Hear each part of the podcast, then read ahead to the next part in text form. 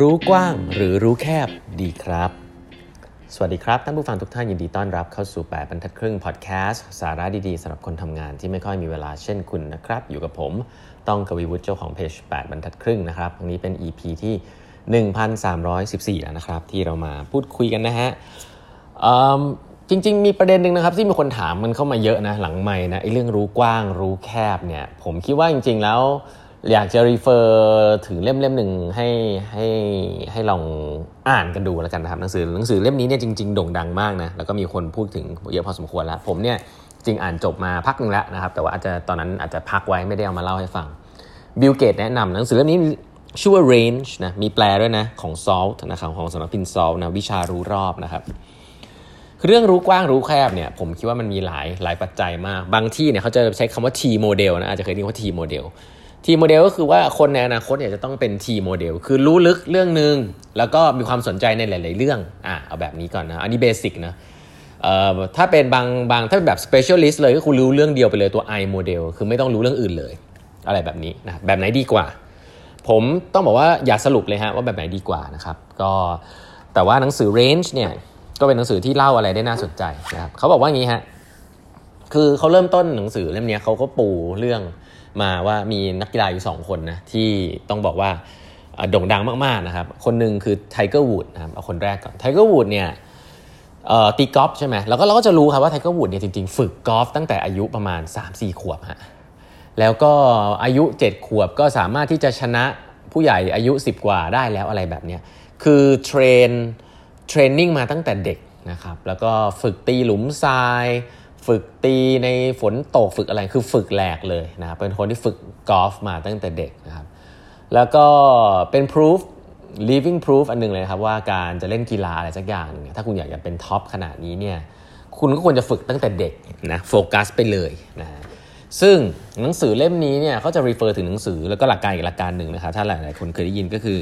หลักการที่เรียกว่ากฎ 1 0,000 ชั่วโมงนะเชื่อหลายๆเลยเกินหลายๆคนเคย refer ถึงเรื่องนี้แน่นอนนะก็คือว่า อยากเก่งอะไรก็ต้องฝึกให้ได้ 1 0,000 ชั่วโมงนะครับ คือในหนังสือขายดีอีกเล่มหนึ่งชื่อว่า Bounce นะพูดถึงเรื่องนี้นะฮะ Matthew Syed นะครับซึ่งหนังสือเล่มนี้บอกว่าไม่เชื่อเรื่องนี้ก่อนเอาแบบนี้ก่อนนะฮะเพราะว่าสิ่งที่ไทเกอร์วูดเป็นเนี่ยเขาบอกว่าจริงๆแล้วถ้าไปดูตาม stat เนี่ยมีไม่ได้เยอะมากนะฮะคนที่ฝึกฝนตั้งแต่เด็กแล้วก็เก่งมากๆ จนกระทั่งเป็นแนวหน้าแบบแนวหน้าแบบที่ 1 เลยอะไรแบบนี้นะฮะเขาบอกจริงๆใน stat มีไม่เยอะอะทีนี้แล้วแบบไหนที่มีเยอะ เขากลับไปค้นพบว่านักกีฬาอีกรูปแบบหนึ่งมีอยู่เยอะครับ คือนักกีฬาในรูปแบบที่เป็นเหมือนโรเจอร์เฟเดอเรอร์ครับโอ้โหโรเจอร์เฟเดอเรอร์ตอนนี้กำลังกำลัง hot เลยนะ ช่วงเดือนที่ผ่านมาตอนนี้เขาแขวนรักเก็ตเนี่ยโรเจอร์เฟเดอเรอร์เนี่ยถ้าฟังเรื่องราวของเขาเนี่ยหลายคนอาจจะเคยอ่านนะว่าเขาจริงๆแล้วไม่ได้เป็นนักกีฬาเทนนิสที่ฝึกเทนนิสตั้งแต่เด็กนะครับเขาจริงๆเพิ่งมาฝึกเทนนิสตอนอายุประมาณสักประมาณสิบเจ็ดนะก็คือถือว่าถือว่า late late มากๆ พอสมควรนะครับ แต่ว่าสิ่งหนึ่งนะครับที่โรเจอร์เฟเดอเรอร์ทำมาตั้งแต่เด็กๆ คือเขาเป็นคนที่เล่นกีฬาหลากหลายมาตั้งแต่เด็กนะครับโรเจอร์เฟเดอเรอร์เนี่ยเล่นเล่นหลายอย่างมากนะครับเขาเป็นเขาเล่นปิงปองนะเล่นเทนนิสนะฮะเล่นว่ายน้ำเล่นสเก็ตบอร์ดนะครับเขาลองกีฬาทุกอย่างเลยตามที่เขาสนใจหลายๆอย่างนะครับโดยที่ไม่ได้โฟกัสไปด้านไหนด้านหนึ่งนะคือเป็นคนที่ชอบ แล้วก็ชอบตีสควอชนะครับแล้วก็เป็นคนที่ไม่ได้ฝึกฝนอะไรแบบจริงจังแบบ แบบอะไรนะแบบไทเกอร์วูดนะครับแล้วก็เพิ่งจะมาโฟกัสนะเพิ่งจะมาโฟกัสเลยเนี่ยที่แบบโฟกัสกับไอตัวอะไรอะเทนนิสเนี่ยจริง ๆ แล้วตอนอายุสักประมาณ 17 ปีนะครับเพราะฉะนั้นแล้วเนี่ยแล้วแล้วคนเขาจริงๆจริง ๆ สนใจเรื่องที่สนใจมากที่สุดเนี่ยรองจากเทนนิสก็คือฟุตบอลนะครับซึ่งหลังจากนั้นเนี่ยโรเจอร์เฟเดอเรอร์พอเริ่มมาสนใจจริงจังตอนอายุ 17 ปีเนี่ย ก็ทำให้เขาเนี่ยแตกต่างจากคนอื่นชัดเจนด้วยหลายสาเหตุอะเออแล้วก็กลายเป็นคนที่เก่งมากๆแบบที่เห็นทุกวันนี้ครับ ทีนี้สิ่งที่น่าสนใจคือเขาบอกว่า เออ แต่ถ้าเรามองไปดูสถิติอะพบว่านักกีฬาที่เป็นแนวหน้าส่วนใหญ่นะครับในประเทศนี้ไม่ว่าจะเป็นนักกีฬาฮอกกี้ นักกีฬาคาราเต้นะครับหรือแม้กระทั่งนักนักกีฬาที่อยู่ในทีมฟุตบอลโลกของเยอรมัน แทบทุกคนเนี่ยคือเขาบอกว่าส่วนใหญ่แล้วเนี่ยไม่ได้ ไม่ได้โฟกัสการเล่นกีฬาชนิดนั้นมาตั้งแต่เด็กครับ ส่วนใหญ่เนี่ยจะเล่นประมาณช่วงอายุวัยรุ่นนะสิบห้าสิบหกปีเริ่มเล่นนะครับ ไม่ได้เล่นตั้งแต่เด็กๆนะเขาบอกว่าคนพวกนี้ที่ไม่ได้ฝึกซ้อมฟุตบอลเป็นเรื่องเป็นราวตั้งแต่เด็กๆเนี่ยมีมีมีพัฒนาการที่ดีกว่านะครับเขาอาจจะพูดตั้งแต่ฝึกอายุตั้งแต่ 13 ขึ้นไป ไม่ได้ฝึกตั้งแต่เด็กอายุ 5-6 ขวบอะไรแบบนี้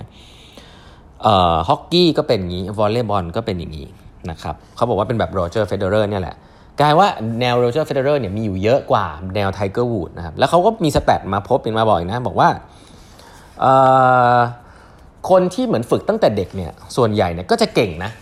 แต่ก็เก่งไม่สุดฮะเก่งไม่สุดก็คือเหมือนอาจจะเป็นที่ top 10 เป็นอะไรแบบนี้แต่ถ้าเก่งแบบสุดๆในโลกเลยอะ่ะเก่งมากๆเลยอะ่ะแบบโรเจอร์เฟเดอเรอร์หรือแบบไทเกอร์วูดเนี่ยส่วนใหญ่แล้วเนี่ยจะเล่นกีฬาหลายอย่างมาก่อนนะครับแล้วก็มาฝึกหนึ่งอย่างอันเนี้ย จริงจังตอนที่ใกล้ๆนะครับแล้วเรื่องนี้จริง ๆ แล้วมันก็สามารถที่จะอ้างอิงนะครับหนึ่งเช่นนี้ก็จะอ้างอิงไปสู่เรื่องอื่น ๆ อีกมากมายนะครับว่ามีทั้งการเล่นหมากรุกนะครับหรือว่าการการเล่นเกม StarCraft นะฮะคือเขาบอกว่าการเล่นหมากรุกเนี่ยไอ้พวกเกมโกะหรือเกมอะไรพวกนี้จริงๆใช้คอมพิวเตอร์มาเล่น แล้วก็สามารถชนะคนได้ เพราะว่ามันมีความแคบของมันมี rule ที่ค่อนข้างจำกัดอ่าเอาแบบนี้ก่อนนะครับ เพราะฉะนั้นแล้วการฝึกฝนอะไรที่มันเป็นโฟกัสเรื่องเดียวเนี่ยอันเนี้ยคอมพิวเตอร์ชนะคนได้นะครับแต่ปัจจุบันเนี่ยเขาบอกเกมอย่างไอ้พวกที่มันเป็นมันมีความ creativity อยู่ในนั้น แล้วมีทิศทางอีกเยอะมากอย่างเกม StarCraft หรือ Warcraft เนี่ยเป็นเกมที่คอมพิวเตอร์เนี่ยยังไม่สามารถชนะคนเก่งได้นะผมว่าเรื่องนี้น่าสนใจ เพราะว่าไอ้พวกที่มันเป็นหมากรุก หรือแม้แต่โกเองที่คอมพิวเตอร์ชนะคนเนี่ย เเขาบอกว่าสุดท้ายแล้วมันก็ยังเป็นอะไรที่มีทิศทางที่ค่อนข้างจำกัดนะมีมีวิธีการเล่นที่ค่อนข้างจำกัด แม้ว่าจะแบบมีหลายวิธีอะแต่ว่ารูของมันค่อนข้างชัดเจน แต่ว่าพอเป็นเกมที่มันเกี่ยวกับกลยุทธ์นะฮะแบบพวก StarCraft เกมที่ใช้ creativity เนี่ยคนก็ยังเก่งกว่านะครับทีนี้สิ่งที่เขาพยายามจะสื่อครับในหนังสือ range เนี่ยก็คือว่าเขาก็พยายามจะเอาตัวอย่างนะครับที่เกี่ยวกับนักวิทยาศาสตร์นะครับว่านักวิทยาศาสตร์ที่เก่งๆที่ได้รางวัลโนเบลเนี่ยส่วนใหญ่นะฮะนี่นะเขาเขาเอา stat มาบอกนะส่วนใหญ่ก็คือ ก็เป็นคนที่มีงานอดิเรกเยอะมากนะครับ คนที่ได้รางวัลโนเบลเนี่ยไม่ได้สนใจหนึ่งอย่างเท่านั้น แต่เป็นคนที่มีงานอดิเรกเยอะด้วยนะครับ ที่ผมเล่าเรื่องนี้เนี่ยเพราะว่าผมก็ต้องบอกเวลาอ่านหนังสือพวกนี้เขาก็จะเอา stat มาสนับสนุนความคิดของตัวเองอะนะอันนี้ผมก็ต้องบอกอย่างนี้ก่อนเนาะอันนี้อันนี้ในสไตล์ให้เราอ่านหนังสือมาเยอะเนี่ยก็ต้องระมัดระวังการใช้ stat กันแต่ว่าต้องบอกหนังสือเล่มนี้เนี่ยมี stat ที่เยอะมากนะครับแล้วก็บิลเกตส์ก็แนะนำเพราะนั้น มุมมองหนึ่งผมก็คิดว่าเวลาถามว่ารู้กว้างหรือรู้แคบดีกว่าเนี่ยผมต้องตอบว่าผมไม่รู้อันไหนดีกว่านะครับแต่คิดว่าการรู้แคบอย่างเดียวเนี่ยอาจจะอันตรายเกินไปนะคุณสามารถที่จะมีความสนใจเรื่องอื่นๆได้ด้วยก็จะดีนะครับแต่ถามว่ามันดีกว่ารู้แคบเรื่องหนึ่งไหมผมก็คงไม่ตอบเต็มปากเลยเพราะถ้าคุณรู้กว้างไปเสียหมดแล้วก็ไม่เก่งอะไรสักอย่างเลยผมว่าอันนั้นก็ไม่ดีนะครับแต่ถ้ารู้แคบอย่างเดียวคงไม่ดีเพราะนั้นผมคิดว่าสิ่งที่เรียกว่า T โมเดลเนี่ยอาจจะตอบโจทย์นะก็คือเฮ้ยมีความสนใจในหลาย ๆ เรื่องนะครับ พื่อที่จะช่วยให้คุณสร้างดอทใหม่ๆนะครับ อาจจะมีเห็นเห็นภาพของวงการอื่นๆนะแล้วก็ทำมันอาจจะทำให้คุณทำงานที่คุณทำอยู่ได้ดีขึ้นนะครับเพราะเมื่อคุณเห็นภาพอื่นๆที่คนนอกวงการเห็นคือเห็นภาพอื่นที่คนในวงการไม่เห็นแล้วคนนอกวงการเนี่ยอาจจะช่วยคุณมีมุมมองใหม่ ๆได้นะครับประสบการณ์ผมเนี่ยในการทำงานเนี่ยผมทำงานในองค์กร ผมก็พบเป็นอย่างนี้จริงๆครับหลาย ๆเรื่องเนี่ยพอผมได้ทำแปดบรรทัดครึ่งด้วยแล้วก็ได้ทำงานในองค์กรก็พบว่าเออบางเรื่องเนี่ย มันเป็นเรื่องที่ซิมเปิลสำหรับเรามากเลยในการเขียนก๊อปปี้ในการเข้าใจคนอื่น ว่าเฮ้ยเอาเอามุมคน เพราะว่าเราทำพอดแคสต์ทำทำพวกสื่อเงี้ยเราต้องสนใจคนคนฟังคนอ่านเป็นเป็นเรื่องแรกอยู่แล้วนะครับแต่ว่าเราพบว่าเฮ้ยหลาย ๆ เรื่องการงานในองค์กรเนี่ยกว่าที่จะไปถึงลูกค้าเนี่ยพูดมีการคุยทำสไลด์กันเยอะมากเลย แต่ว่าก็ไม่มีใครพูดถึงลูกค้าสักทีนะก็มีมีแต่ framework อะไรมาเต็มไปหมดเลย ซึ่งก็ไม่ได้ลิงก์กับเรื่องของเออการมี empathy นะครับซึ่งหลาย ๆ เรื่องพวกนี้คนในวงการอื่นเนี่ยเขาอาจจะมี มีสิ่งเหล่านั้นอยู่แล้วนะครับเราก็จะเห็นภาพหลาย ๆ อันเนาะอันนี้พูดถึงตัวเอง ก็พบว่าเออการที่เรารู้จักคนหลาย ๆ วงการมันก็ช่วยในงานประจำเราพอสมควรนะอันนี้ผมก็แชร์เพื่อนๆที่ทำงานประจำนะว่า ผมก็ไม่คิดว่าไม่มีอะไรเสียหายนะ ที่จะคบเพื่อนนอกวงการด้วยนะ ผมคิดว่าผมโชคดีที่ได้ใช้ชีวิตแบบนี้นะครับ แล้วก็ก็เลยจะ encourage ว่าเออสำหรับน้อง ๆ เนี่ยก็พูดคุยกับคนนอกวงการด้วยเยอะเนี่ยก็จะดีนะครับ อันนี้ก็อาจจะลิงก์กับเรื่องของความรู้กว้างรู้แคบ โอเค วันนี้เวลาหมดแล้วนะครับ ฝากกด subscribe ไปบรรทัดครึ่ง podcast แล้วก็ YouTube Channel ด้วยนะครับ แล้วพบกันใหม่พรุ่งนี้นะครับ สวัสดีครับ